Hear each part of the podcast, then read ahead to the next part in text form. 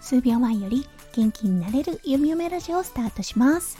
おはようこんにちは。こんばんは。ハローゆみよめです。このラジオはオーストラリア在住18年のゆみよめが日々のハッピーや発見を声に乗せてお届けふわっとトークラジオです。今日は3月16日水曜日ですね。皆さんどんな午後のひとときをお過ごしでしょうか？数日晴れの日が続いていたのですが今日はまた雨の日となってしまいました。うんなのでね今日はワンオペ息子くんと2人でねお家の中でできるアクティビティを探しておりました。雨の日お家でできるアクティビティ。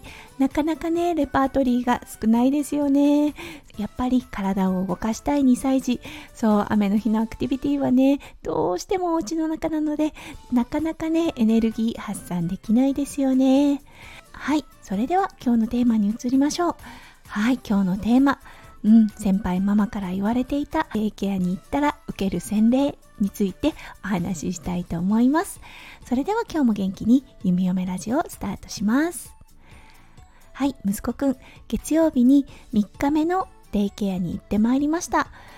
やっぱりセンターに着くとすごく泣いてしまうようなんですが、そう、やっぱりね、いると楽しいみたいで、弓嫁たちが迎えに行くともう帰ろうではなくってそうその日にやったね楽しかったことを見せてくれたりしてなかなかお家に行きたいっていう素振りは見せないんですよね。うんだから順調に慣れつつはあるのかなと思っています。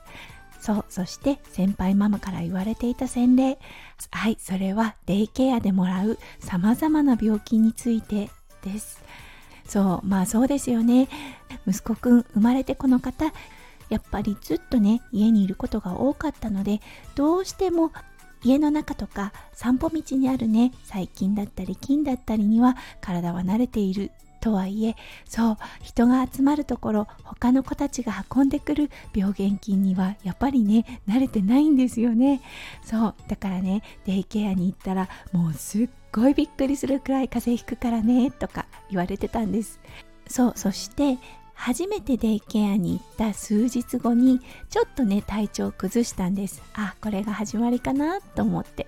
でもね熱が出るわけでもなくほんとね鼻風邪っていうような感じだったんですね。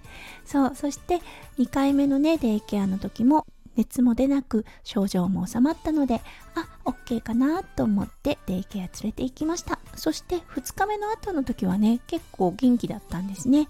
そして迎えた3日目の月曜日。はい。デイケアから帰ってきたらまた例の鼻水が出てきました。あー始まったかなと思って様子を見ていたんですがやっぱりちょっと風邪の症状が出てきました。うんとはいえ食欲はもうびっくりするくらいあるしお熱もないということでね今は様子見をしている状態です。本当に先輩ママから言われていたんですね。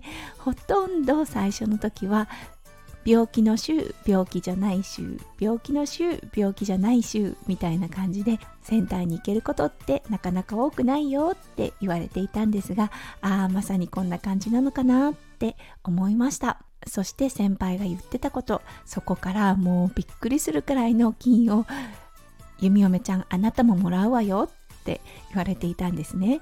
あそうかと思ってじゃあこの鼻風弓嫁も映るのかな？なんて思っていたら案外平気なんです。そう意外や意外私結構ピンピンしてるんですね。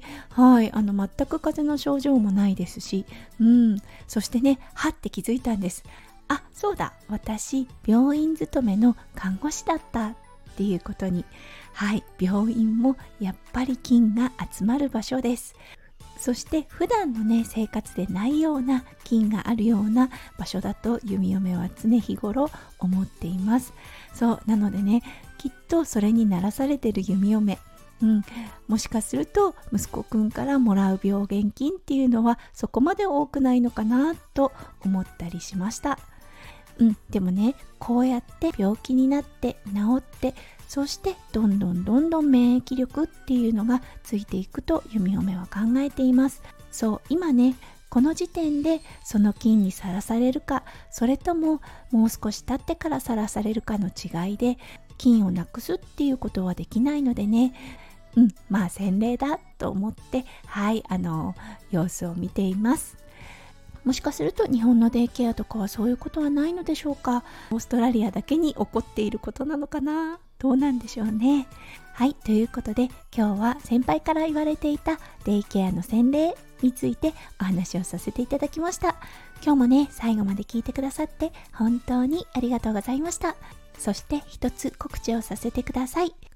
明日3月17日日本時間の19時より夫翔ちゃんを迎えてのコラボライブをいたします。クラファン初挑戦中の夫翔ちゃんの中間報告をさせていただきたいと思っておりますはい質問ベースのコラボをしたいと思っているのでどしどしライブ中に質問等をお寄せいただければ夢嫁たちが真摯にお答えさせていただきますはい、ということで、もしお時間があれば、明日ぜひ皆さんにお会いできるのを楽しみにしております。はい、それでは皆さんの一日が素敵な素敵な一日になりますよう、弓嫁心からお祈りいたしております。それではまた明日の配信でお会いしましょう。数秒前より元気になれる弓嫁ラジオ、弓嫁でした。じゃあね、バイバーイ。